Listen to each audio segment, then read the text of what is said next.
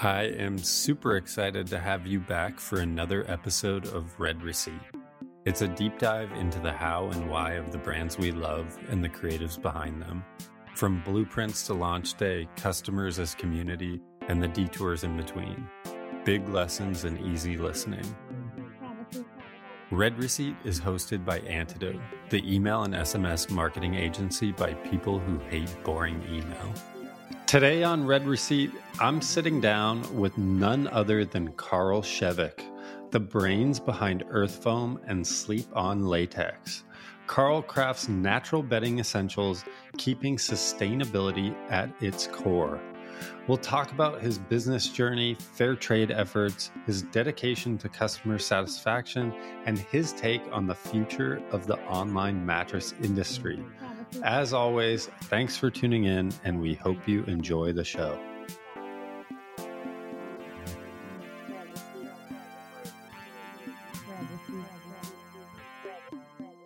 Read receipt. Um, where are you based out of? Uh, we're in Niles, Illinois, so we're right outside of Chicago. Are you from that area? Yeah, yeah. So it's right by where I grew up. Um, so it's really nice to like kind of be in the same the same place where I grew up, running a business. Did you did you move away for for school? Yeah, so I went to college um, at Indiana University. So I was there for five years, and then came back to Chicago. I've been here ever since kind of all awesome. over the city. But yeah, and even the business, we've moved around different areas of the city. Did you uh, what did you do before launching the the business and brand? So I I came out of college and I worked for a company that did contract sewing. So this was in like 2007. Uh, the Iraq War was still going on, so there a lot of like military stuff is still sewn in the U.S. So they were doing contract sewing, uh, like coveralls for the Air Force and like military boots. Um, so I kind of like dipped my feet into the sewing world and uh, got some experience with that and then went out and tried to do my own thing uh, doing contract sewing and one thing led to another and i ended up in the mattress business Did you um did you always know that you wanted to start a brand? I always knew I wanted to have some kind of business. Um, like, you know, I flirted with doing other things in college and like there are other subjects I was interested in, but yeah, I kind of always had this idea that I would end up back like running a business. E- even when I was a little kid, I'd always have like little schemes to make money. I started a business selling pogs when I was in elementary school. It, I don't That's know if you awesome. remember pogs. Yeah. Yeah. That's the- I've told people that and they're like, what is what is that? Um so yeah, I always kind of like had some entrepreneurial spirit. Uh and yeah, once I jumped into it, it was just like natural. I'm gonna keep What- going with this. What caught your eye? Like, how did you get interested in mattresses when you were doing the contract sewing business? so I started so I I was doing contract sewing and then that slowed down because it was like around the time of the recession so all of the work that was out there doing contract sewing just kind of dried up we were working for companies that had their own sewing facilities but were like contracting out the extra work and all of a sudden they were laying off people they weren't going to give us any work um, so then I shifted into doing beanbag chairs, and I did beanbag chairs for a while. And I was trying to sell beanbag chairs online, at, just on eBay, and I found that there was a lot of competition doing that. So I was having trouble like getting any traction selling beanbag chairs, and I started looking at the different materials that my suppliers had to see if there was anything I could resell online. And so I kind of stumbled, one of my suppliers had latex foam and I stumbled into it and got really interested in it um, because it was like the most expensive foam that they sold. And I started reading about it and then I realized like, oh, there's a market and I can actually sell it at a price that I can make money. And so then I just kind of like jumped right into it after that. And so at first I was just doing toppers and pillows. And then because I had some experience doing sewing, it was kind of natural to get into actually doing full mattresses. I, I feel like it's most people don't have like the mac manufacturing arm Yeah. immediately, but you were doing the manufacturing the whole time. And didn't Yeah. did you have another is this a new brand name, but you've been doing a was it like a similar business? Is this a bad question also? No, no, no, no, not at all. Uh, yeah, so we have two brands. One is Earth Foam, uh, which is what we're really trying to promote right now. We have another brand called Sleep on Latex, uh, which has been around for 10 years. And so we're actually trying to be really open with everybody. Like, this is the Yeah. same company, they're just two different brands, and our products. uh, There's some small differences in the product lines, and that may change with time. But right now, they're very, very similar products. Um, and so the the issue we ran into with latex foam and with the brand Sleep on Latex is it just sounds weird to people. It, Yeah, it's really it like- sounded weird. It sounded Yeah. weird to me, like especially reading about the qualities of the foam. yeah, Uh, I was thinking like my wife would love the idea of this mattress, like having like a healthy, natural mattress. But then like the name of it, sleep on latex almost feels like the opposite, it's so yeah, it's right? Is totally that, is yeah, that fucked no, up to say? Yeah, no, no, no. And that's that's the experience I've had like a million times in telling people what I do. I say latex mattresses, and I can just see like look confused, and then you you have to say, "Oh, it's a latex mattress," but it's actually natural, and then they're like, yeah. latex is natural. Like what? Like it doesn't make any sense to people. And so it's kind of like you have to first explain that latex is not a bad thing before that you can convince them that it's a good thing. And so with Earth Foam, we're just trying to create a more neutral name that it, it's kind of funny. It's like you're creating this other name for the material, but I actually think it helps people understand what the material is a lot better. Um, it's Way not, better. yeah, we're not trying to like hide what it is. We're just trying to give people a name that allows them to understand what it is. Because with latex, it's like it's just so counterintuitive to a lot of people that they they can't like understand what the product is once you say latex. Um, I kind of I kind of love the way that you built the business. So like uh making product and just selling like figuring out how to sell that type of product and then scaling the business over 10 years and then after the 10 years I I feel like it's an actually an interesting approach like deciding we're going to invest in building a brand around this now but we don't want to even disrupt like the foundational business that we've built so we're going to build it like alongside is pretty fascinating. Also And- seems like a pretty good way of building like a profitable business along the way Yeah, and that was something we had to think about, um, and we're still thinking about. Like, how do we, how do we make these two these two brands work together? Um, yeah and yeah, we just kind of figure we did think about at some point maybe we should just change everything to Earth Foam, but then we kind of decided, well, we have something that works already, and it connects.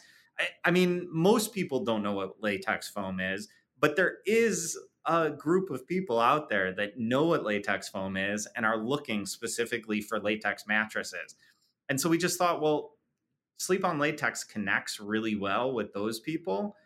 Why not just continue using that and just build on top of it um, instead of like creating a whole new thing and confusing the audience that we already have? did you um did you raise money to build sleep on latex did you No. Oh wow Yeah. So, yeah, That's we've awesome. never yeah, we've never raised any money. We've just That's done amazing. everything. Yeah, it's all just been self-funded. Um I mean, we like when I started out, I was just drop shipping. So I had yeah a distributor of latex foam uh that I would just I would get an order, I would place it with them. Actually, way in the beginning, I would go to the supplier that I had. Once I like I put the products that they had online and then once I would get an order, I would just drive over there and then go straight to the UPS store and send it out.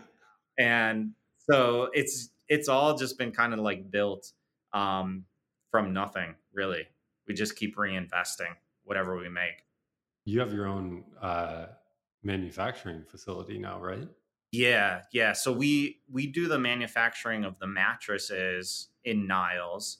Um, so here we're doing we're getting in like the fabric, the wool, we're quilting it together, we're sewing the covers, we're assembling the whole mattress. Um, and we recently, as as part of the Earth Foam brand, we started a factory in Sri Lanka. Um, so we're at, we're making the foam that's inside of the mattresses that we're selling. That is crazy that you've never raised money and you're like uh, actually building factories. I I think it's Does actually, it feel like that or no? no. It I mean, you know, I think there's two things. One is it's been kind of frustrating at points because you've seen so much attention in the last 10 years on businesses that have raised Yeah. money. And I think everybody's mindset when they're starting a business has been we just To we need to raise money. But I do think it's allowed us to be more free in our approach and really just to focus on profit. I think the problem is if you take money, then you have to show sales and you have to like you have like a clear thing that you need to do and you need to do it quickly. Um yeah. and so for us, like we've kind of been able to go at our own pace with everything because we're funding it ourselves. And do it the way that you want to do it. Yeah, yeah. Yeah, because How- you know, I don't even know honestly if we were funded by somebody else if they would be into us going to Sri Lanka and building a factory. Like it's not I, it's it's kind of a risky thing and I don't think it would be viewed as a thing that there's like that much uh potential like the value I think that anybody investing in our brand would see is just on the consumer end of things. Um, but I think there's a lot of value on the back end. And I think if you are able to build up your supply chain and build up your manufacturing ability, that really gives you a lot of power that can then be converted to strength on the consumer end.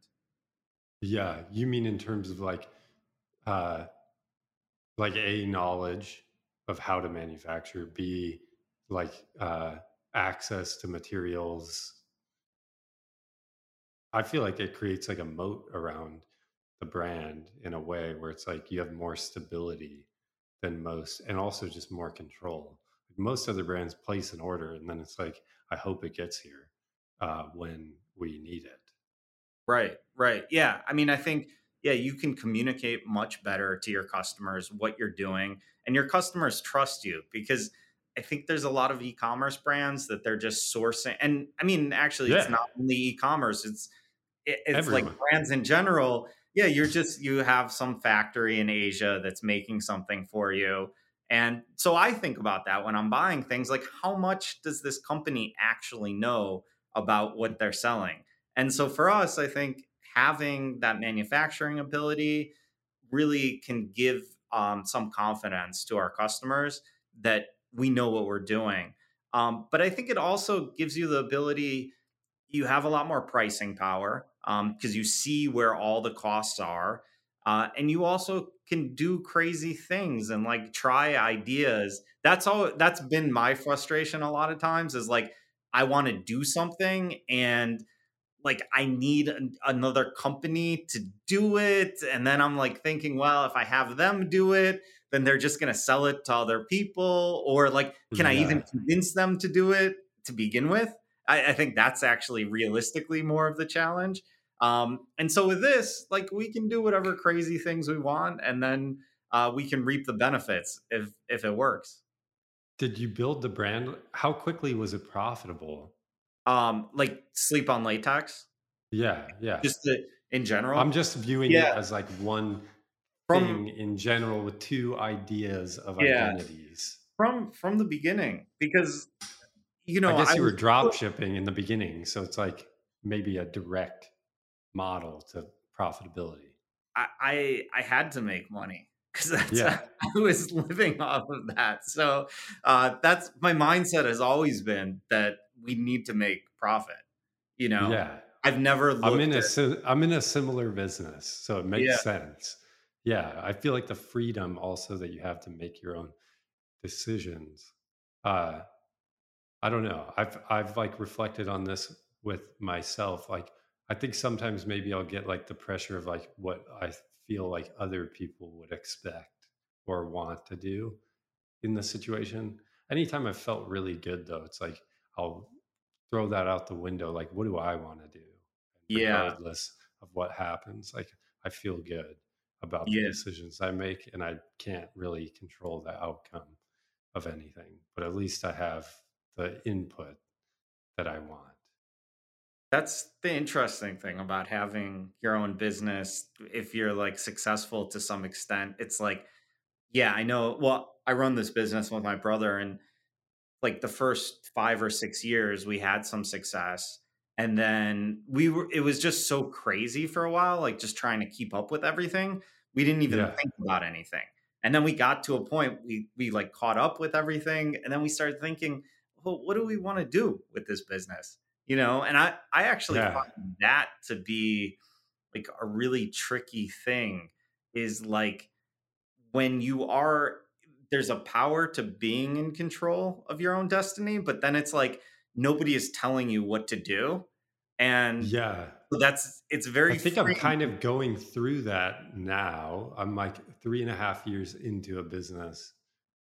feel like I'm somewhat coming out of like the just go, go, go, go, and like reflecting on what you want. It's so tough. It's yeah so tough. And also, you have other people involved at that point. Like, you have employees, you have people that like rely on you. So it's like you feel the weight of other people while you're trying to figure out like the best. That I think that's why I've reflected more recently, like on, you know, like I almost have to just like detach from the outcome. Like, what do I want to do in this moment? Like, what feels good for me right now? Like, whatever happens after, I can't really control. But as long as I like feel really great about what I'm doing, then I think that's all I could ask for right now. it's I, it's interesting too because like in the beginning when you're just trying to like hustle and it's like you're either going to make it or you're not going to make Yeah. it you don't even think about anything you're doing you just go go go go Yeah. go you know and so it's it is weird when you get to that point of like you've had some level of success and things are like there's some things are a little bit stable Yeah, like there's some normalcy in my life. Uh, it's funny because I think like a month ago, I felt like ah, almost wish I was back in like the initial energy of just like no thought or like, yeah, it's like, how did you have that at that time? Like, how did you have the conviction? But it's pure necessity. Like, you just have to do whatever you have to do, and there's no option of like, you have to do it. So yeah just make a decision and move. Yeah, that's, you know, I feel sometimes like I want me 10 years ago. Like yeah. I want That's it what I'm trying to say. Yeah. Yeah, yeah, because it's like uh man, I I think I was sharper. I think I was like Yeah. like it's like yeah, once once things are a little bit stable, you start to lose that, but it's like when you have to fight for everything you're getting, you're sometimes you're miserable doing that, but yeah. you're really sharp too. It's like you're paying attention to everything, you know? I I feel like my thinking is almost the opposite. Actually, it's the same and the opposite at the same time. Like uh, I think back to that time, and not that I'm at all in your shoes, but uh, I feel like it's the same s- sense, or yeah, just in a different like context of things. But um, I felt like at that time, you know, you have nothing to lose Yeah. you have nothing to hold on to so it's it's easier to just like open your hands and do things with like a freedom because you can't you don't have any outcome it's like survival is the outcome that Yeah. you want and so yeah it's easier to be like in a super creative mindset out of this dire necessity versus you now 10 years later like you have things around you. You have the stability. It's harder to let go and say like i have the same spirit inside of me like of making decisions based on what i think's best and just like throw it all to the wind. Right? Eh, yeah, and like you were saying with people too. I mean, people that's a huge thing of once you have people that are working with you and relying on you, um then like you can't just change directions tomorrow. You can, but you have all these people yeah saying, like, why are you doing that? you know, like yeah why don't we keep doing it this way? You know, so it's like there you have some boundary. Like when it's just you, you can just do whatever you want, and you just yeah make a sudden decision. Like, oh, I was wrong about this. Like, I'm not going that way. I'm going that way. But like, you can't really do that when you have people. When you're working with people, because like you you just can't have them like switching directions all the time. Yeah, it's like the opposite of what they want too. They want stability. They want uh yeah, they want like decisive nature. So for you to do that, it's literally the opposite of what the environment that they're like needing to do their best work is. Yeah. Yeah. Was it was it a hard bet for you to make to bet on the thesis of making a new brand where the product is maybe more palatable like on the surface because that seems like a long-term bet again maybe not because you already have like the foundational business running I alongside I it I felt like it it was something that we had to do um, because I think with sleep on latex we're very much in a commodity market. So I think we've done we've done a lot to try to differentiate ourselves, um, and I think we have a really good reputation. We're offering really good products, and so do think there is some differentiation. But at the end of the day, we're just trying to appeal to people who are shopping for a latex mattress online. And that's a limited market and we're always going to be vulnerable um, in that kind of market. Like it's we're always going to have to keep fighting. And so with earth foam we wanted to create something where it's it's more of it has a stronger brand identity um, and we're hoping that by doing that we can kind of like uh, we can develop more of like a long-term established presence in the mattress market. Um, and I think we need to do that if we want to grow the business. I think we also just found that like we kind of hit a ceiling with sleep on latex of like there's only so many people looking for latex mattresses. And if we want to reach a, a wider audience, we need to make what we're selling palatable to a wider group of consumers. Did it feel like a risk for you guys doing it, or not really because of the way that you separated the two brands out? I think the bigger risk for us was setting up everything and building the factory um, in Sri Yeah, Lanka. I think that, a pretty big decision, probably much bigger than you making a new front facing brand. yeah, because I think actually like creating the brand, it did take work, but it fits in pretty well. It's more of a branding exercise than it is Yeah. like investing in any infrastructure. And I think the factory was the thing where there's quite a bit of upfront investment. You we're doing it on the other side of the world, and um, so that that was more of a risk to us. Uh, but How we did you even start that process? Like, how did the, what does that look like to open a factory on the other side So we actually we have two factories. So the first thing we did was we developed the supply chain um, for latex. So we're working with over 500 small farmers in Sri Lanka, and we're collecting uh, latex or rubber from them. Um, so they bring it into our factory. We run it through a centrifuge machine. So we basically just like take out some of the water. Um, and so in the beginning, we were just then sending that to another factory where the foam was being made. And so then we built the foam factory. And so that and that was a much bigger investment um, than just doing just collecting the latex. Um, it also we were doing it at a time that there was a lot going on in Sri Lanka, so it was kind of like under chaotic circumstances. But luckily, we have a really great team there. We have a really great partner, um, and they it's it's really incredible what they've done. Uh, it's a shame, like actually, that we can't. We're trying to like uh, share that more, everything that we're yeah. doing there, but they've done like such an amazing job. It's it's really crazy. Whose um whose idea was it initially to to try something like that? You know, so we there were a number of different reasons um we decided to do the factory.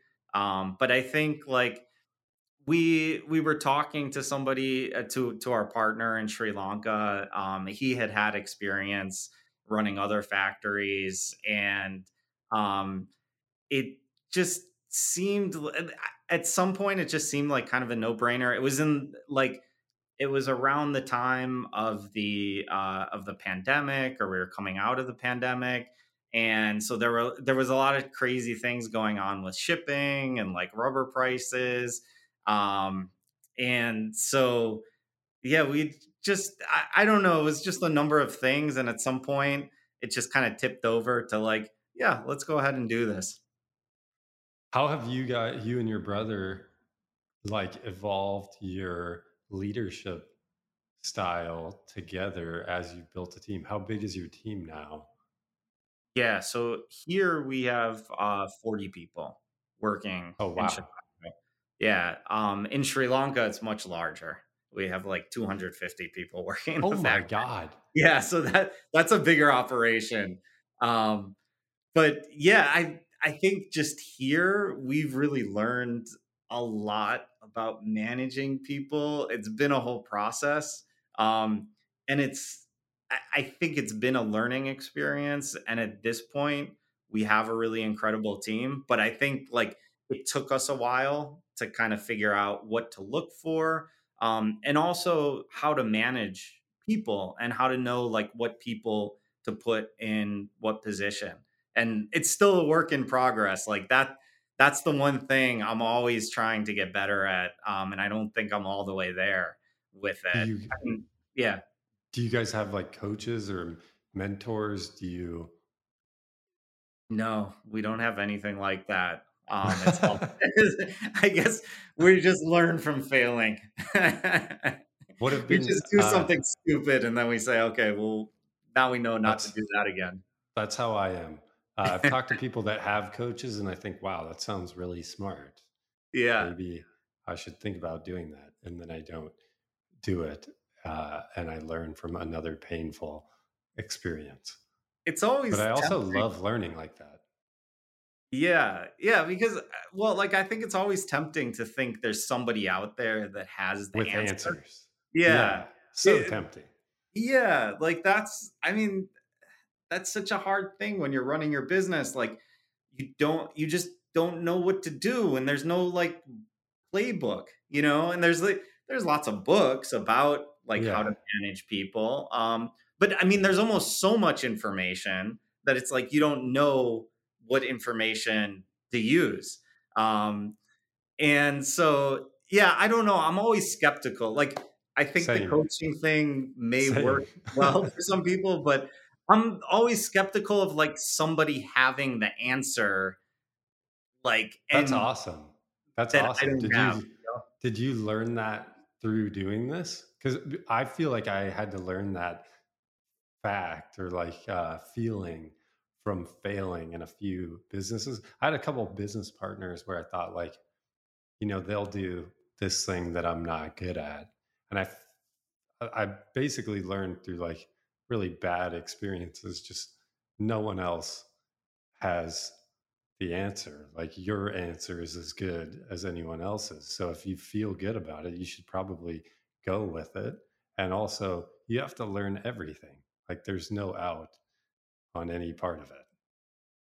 Yeah, I think I've learned a lot of that just from like internet marketing because Yeah, I, same. I yeah, like it's I mean talk about an area where there's like so many people selling the answers and then when you dig into it it's like you It's know impossible nobody to have answers. yeah nobody knows what they're doing like Yeah. even the experts really don't know what they're doing Yeah. So- That's exactly uh but I feel like any expert would say that up front, you know, like um I could because I oddly like work in that field and I feel like yeah, that's actually like how I've had any success. It's like if you work with people that know that fact, you're most likely working with good people. Uh you're both working towards the same answer and you don't know anything the whole time. You're just like tr- showing up, trying to learn and find the best way forward. I always find it funny when I like people talk about best practices yeah because I always think like, what would that even mean? Uh, that seems such like that to me. That seems like such an odd concept. Like if you want to do the same thing everyone else does, then I guess maybe that would be a good idea. But I feel like most people don't do anything that well, or it's not very original. So if that's the question, then you're most likely going to get the same shit that everyone else gets. Yeah. yeah Yeah. Okay, that's that's always like my thought with with internet marketing Yeah. Is you if you just go out and do whatever's trendy and do whatever everybody else is doing, you're you're not going to get anywhere because Yeah. like even if it works, like a million people are just going to copy you. Yeah. So, I lately I've been really interested in offer structures for direct consumer like type of or just online brands uh, yeah. because I feel like all the offers are pretty similar now. It's like buy our product, most likely it will work, or we hope it works for you. Yeah. And I, uh, it's like not that great of an offer, really. It's not that attractive. And uh, I've been looking at offers in other industries, and um, I was thinking back to like all the biggest ecom brands typically actually have pretty weird offers, like Warby Parker's try on at home for free. Like no one had ever done that. If anybody told you to do that as like a an outside consultant, they would literally be like kicked out of the room for how dumb of an idea that was. Like, how do you ship all that stuff? Like, how do you even know if that would be profitable to do? You literally wouldn't know any of it until after and it would be a nightmare to do. Uh, Tom's shoes, like the whole one for one thing, that was like a completely weird idea back then. Uh, I feel like all of them are pretty similar. Even like uh, in your industry, um, Casper, like shipping a bed in a box was a weird thing then. And And then even though it's not an offer, it's like kind of part of their offer of ease of getting it. yeah, and I think giving people free returns. That was Yeah, something insane. that changed the game with online mattresses um because i don't think if you if you weren't doing that people wouldn't be comfortable buying Yeah, mattresses online. Although really funny like i see a lot of companies kind of walking that back now. I think they're becoming they're putting more conditions on it and um you know i think they see it probably you lose a lot of money. There's a big cost to doing that yeah. I guess also though it might be like the time frame that those people are trying to start brands in, or like your uh, point about how most people are just buying products and like kind of reskinning them. Like I think I I feel like at the end of those offers, basically you have to be super confident that your product actually lives up to what you're selling. And so it's almost like a game of faith. Like, how far am I willing to bet that this idea that I have is actually true. And Yeah. the companies that are like too short sighted, like the risk analysis of it, if you were like venture funded or had raised money, like it would basically look horrible. Or you actually don't think you have a good product and then a bunch of people return it and you're like shit out of luck. Yeah, I think that's probably it. Like, you know, in the beginning, when there was lots of venture capital funds coming in, then it was like, oh, we have all this money. Like, it's who cares if we get Who like cares? a bunch of returns? Like, we have plenty of money, you know, and we're not trying to make money right now, anyways. So that was a great way to drive revenue. So I think then that was the motivator. Now we're reaching a point that a lot of these companies have not really been financially successful. And so Yeah. now they're trying to tighten their belt and they're like, where can we do this? It's like, well, why are we why are we paying all this money for for returns? Like, let's just get rid of that. Or let's put some kind of limitation on that. I Um feel like the the factory, like the vertical nature of the brand, like I, I checked out the brand and also looked at uh, Sleep on Latex, Yeah. and I found that to be the most interesting part, actually. And uh, I think it is a lot of like the trust factor. Like I felt like, wow, they're really doing this, you know, like they're actually doing this. I will say I had like a couple thoughts where it was like, is this real? Are those like, did they just print some T-shirts in Sri Lanka yeah. and post some people up because of the like level of commitment that that takes? Like, I think the content on the factory is so trust building and like legitimizing too. Yeah, we actually want to do more of that. It's it's been like just getting the factory up uh and Yeah, yeah. now we're putting like we just added another building so we'll have a little bit more room everything was like really tight in the factory so they were trying to take pictures and it's just like there's stacks of foam everywhere and Yeah. so yeah we're just. I feel like even the storytelling though, like about people working there, especially in the new brand, like in Earth Foam, like and uh, what it means to like the community to have like a brand like yours building direct relationships would be really cool. Also done in like the style that you have the brand would be pretty beautiful. And the environment in Sri Lanka also seems like so beautiful. Yeah, yeah, it's it's a beautiful place and yeah, it's been amazing to see like all of the help that we've gotten with building um the Fair Trade Fund and like Yeah. going around and like we have different they call them pocket meetings, like meetings with like there's different communities of farmers that we get latex from. And so just to go out and like see those in action um, and see some of the projects that are being done it, it's really cool. Um, and I think we're getting we're getting like more and more support from those communities too. I think they were a little skeptical in the beginning that this is Yeah. just like you know this is some company that's doing some PR and they didn't really like believe that we were going to follow through with all the these same things. skept the same skepticism I had when I Yeah, saw the factory. Yeah, yeah, Yeah, but I think now it's like they're seeing that that you know this program is continuing and there's money going into these into the fund and there's projects actually being funded um, it's a lot that's of money awesome. that's gone into the fund so um, i think now that helps us build trust with them and it actually helps us too just in like securing supply um, that you know the people in these communities like know about us now.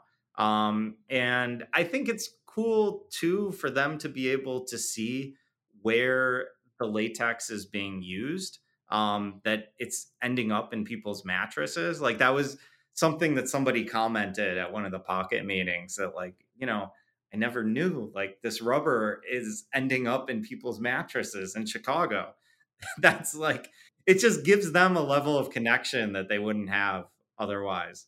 Um but yeah i think back to your point too of trying to do something that's different and that's out of the mold of what everybody else is doing. That's kind of like what we're trying to do here is like this is this really difficult thing that requires all this work like i don't know that anybody else is going to want to do it you know? Yeah. Um, and they might but even if they do like we have a head start and like it's um seems pretty unlikely. Yeah it's not like just you know setting up some trendy like facebook advertising campaign that you have a new strategy for ai to develop uh yeah, yeah. for you you know? It's like there's there's like actually substance that um is not necessary it can't be like replicated easily. Yeah. Yeah it seems unlikely that anyone would want to do it. I feel like also the idea of like um i don't know like you know mission driven brands i i don't know. I feel like that's such like a cheap idea and in reality like you should just build meaningful ways of working with other people and like supporting people that you work with and that in and of itself is a pretty good mission like it doesn't have to be that you're going to like change the entire world uh you know, like just make a really good, beneficial thing for everyone, every single person involved. And like that seems like it'd feel pretty meaningful in and of itself. That's that's our thing. We're like we're not trying to change the world. We're not trying to sell to anybody that we're necessarily making the world better. Um, but we're just trying to be responsible. And so yeah. I think if you're sourcing rubber from farmers, you have a responsibility to make sure that you're treating them in the right way. And if you're sourcing from communities, you have a responsibility to give back to those communities. So just like we feel like that here in Chicago, we feel like that in Sri Lanka too. So we're just trying to do something that's connected to our business and ultimately just ensures that everybody in our supply chain is being treated as as fairly as possible. Um, so it's not, I, I yeah, because I see that too. You see so much like companies making these really like bold statements about what their company is doing, and yeah, we all we all want to do good, but we're also running a business, and ultimately the business has to yeah. be profitable. Like that's that's what we're doing, but you do ha- I, I do feel very strongly that you have to do it in a responsible way and so that's kind of what we're trying to communicate with all of these initiatives with fair trade um, and organic sourcing. Yeah i think that's awesome. I feel like it's also a more upfront way of doing it. You know like you might have lofty goals. Doesn't mean you're there now uh, and all of them can't happen the way that you envision so it's like way better just to do like the one step at a time. I feel like it's pretty crazy for you looking, or I would imagine it would be pretty crazy looking back 10 years. You said 10 years ago is when you started doing the drop shipping? Yeah, yeah. Like to have multiple factories in on the other side of the world with the two brands is pretty wild. Yeah. Yeah, it's it's pretty crazy like looking back at it. But you know, then I just think like we have so much further to go. So yeah, yeah. Um, it never feels like that in the moment. yeah. Uh, yeah, but it's pretty wild. Yeah. Yeah, it's it's cool. It's I enjoy working with people from all over the world and you get to see people that come from completely different backgrounds um, and different cultures and uh, just their lifestyle is completely different, but like you all come together like for business. I think that's something uh, that I really have an appreciation for is like how business can bring people uh, together, you know, and you yeah. can experience like um, you can experience what things are like in Sri Lanka just through business, you know. Yeah.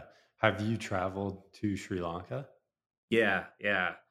So I try to go That's out. That's got to be pretty cool. Oh yeah, it's. I mean, it's an exhausting trip. Um, takes about 20 hours on a plane to get there.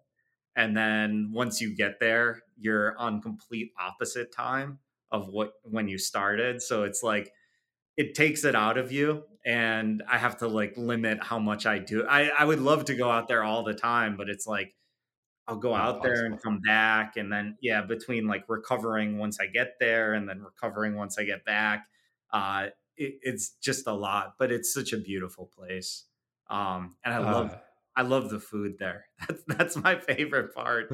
Like I go there and it's like, man, my stomach just feels great. Like I'm I, I just feel so good eating Sri Lankan food all the time. That's amazing. Uh, cool to have like a business set up where you get to do that, even though it's exhausting. It's like an adventure. Yeah. I, I for me that's like I know people like to go out and travel. I enjoy like experiencing other places and other cultures through business. Uh I not everybody's cup of tea, but like that's I find that to be really fun. Yeah. I think I'm, uh, I might be similar. I mean, I haven't done it as often lately, but in my past jobs, I got to travel a lot for work, like uh, to mainland China, to Okay. like all over. And I, I had coworkers who hated it. I had coworkers who hated it.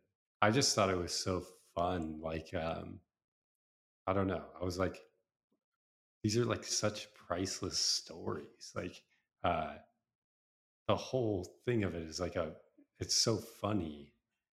You know what I mean? Like you, you find yourself in the weirdest and craziest situations and places like that I would never be if I was traveling for vacation. Yeah. I would never go to. And they're also like so memorable from the people that you're with and the situations that you find yourself in. I feel like, yeah, those are great times. Yeah, it's um yeah, I have so many stories from Sri Lanka. Yeah, that it's just like yeah, things that would never happen here. never. Um, Yeah, but yeah, it's just yeah. but Also, super personal things too, like yeah, um, like even eating meals. Like I remember the first time I went to China for work, we ate lunch at a factory cooked by the factory employees and like eating like a family style meal with all these people like i would never find myself like getting that immersed in someone else's culture on vacation impossible yeah. That's that's what we have at our factory. We have like a canteen area, and so like they cook meals every day, and yeah yeah, so it, cool it, it- yeah, it's great. It's really good food too. um i guess like looking back over the 10 years do you feel like there's any like main lessons that you would have liked to have known going into it before? Um, man, I think um I, I I think I would have I, like I've gained an appreciation for how difficult it is to manage people and like how difficult it is to manage an or- organization and like I've yeah gained a lot of respect for anybody who does that successfully because I see even at our small level like just how difficult it is um and I think that's something I'm kind of grappling with right now and so I that's something I'd like. I guess it's not something I know. I'm still trying to like find the answers for, but I think I wish now I would have like come into this journey a little bit more prepared um in that respect because I I didn't really have any um experience or really a small amount of experience managing people um before before I started this. i guess that's also impossible to know or appreciate before right Yeah, it's something you take you you really do take for granted, and I think I always took for granted. Like it's changed my relationship now with like bosses that I had because I look back at it and I'm like, wow, that, that was really difficult. like what they were yeah. doing. Like I have much more of an appreciation um, for how difficult it is to manage people at any level than I had before. Like before this, I, I was just critical, you know? Um, yeah. And now having that experience doing it, I'm like, I, I have just like so much sympathy for, for yeah. everybody I worked for. Yeah. I mean, you have a massive team with everyone overseas. I guess it's also like a um, inflection point, realizing like how far you have to go to grow the brand in the way that you want to, like uh, the scale and implications of that like learning curve that you're on. Yeah, I've heard too, and I, I think this is probably right that like at some point, which I think is probably similar to the point we're at um, with our operation in Chicago, is that like it's difficult um, because you kind of like need people doing a lot of different function like you need somebody doing all of these different functions like marketing accounting uh you know like purchasing but you don't really always have like enough resources to hire or enough work to hire somebody to do that one thing or in some cases like you probably could use like a department doing something yeah. but like you can't really do it so it's like you're caught in between stages i think. Um i that's eh, I, I know I've read that in like various places, and uh, like I, I see how that that's difficult too, because it's like yeah, maybe once you have a functioning team, then it's like you have somebody in charge of that team and it's a little more like self-sustaining. Um, but at the point that yeah. we're at it's like i have to get involved in a lot of different things yeah i feel like that's actually another phase of learning like um, phase one is learning i feel like you're already through all of these but phase one would be i guess managing yourself phase two would be managing like very few others I think phase three would be managing other managers, which I imagine you're already doing. Uh, yeah. But then, like, I guess you're managing executive leadership. I feel like that also would be very tricky. I think yeah. that would be extremely challenging, honestly. Like, th- um, yeah. I think there's a difference too between managing like production workers um, yeah. and managing knowledge workers where you, you know like a lot of the people we have here are doing some kind of production and i think that's easier it, there's still difficulties in managing that and and we've struggled over the years um, but i think it's more it's more contained and it's uh, more clear all the time. Yeah, it's not as fragmented. Yeah. yeah, it's not as fragmented. Also, the challenge of knowledge work is that it's infinite. Uh, there's no cost of it. I mean, there is, but there's not. So, like, let's say you want to do 20 ideas in marketing. Theoretically, you could do all of those ideas, and there's no, it's not like you're paying material costs for the doing aspect of it. So it's harder to realize the sacrifice in deciding to do something versus in the physical world. Like if you decide to build a factory, there's immediate and obvious implications and limitations that are like naturally built in. And in digital work, there's no natural limitations built into anything. Uh, which means that you have more like nuanced judgment involved and it's a lot of guessing unless you're doing it often enough in like similar ways that you can develop like shared understandings around around those aspects of it i've found and i think there's always the question too of like who's deciding like if you have yeah. 20 different options like is that the responsibility of the advertising manager to Yeah. decide or is that the responsibility of somebody else to direct them to do these certain things you know Yeah. so i think it's like yeah it's um it's not only deciding what to do it's who decides what to do and and like- how to do it. and how Uh, to do it yeah like yeah. there's decisions always at every step Yeah. Um, I know I'm at the end of our time. So if you have to hop, let me know. Great. I feel like I uh, learned a ton and also just uh, creative energy outside of the norm.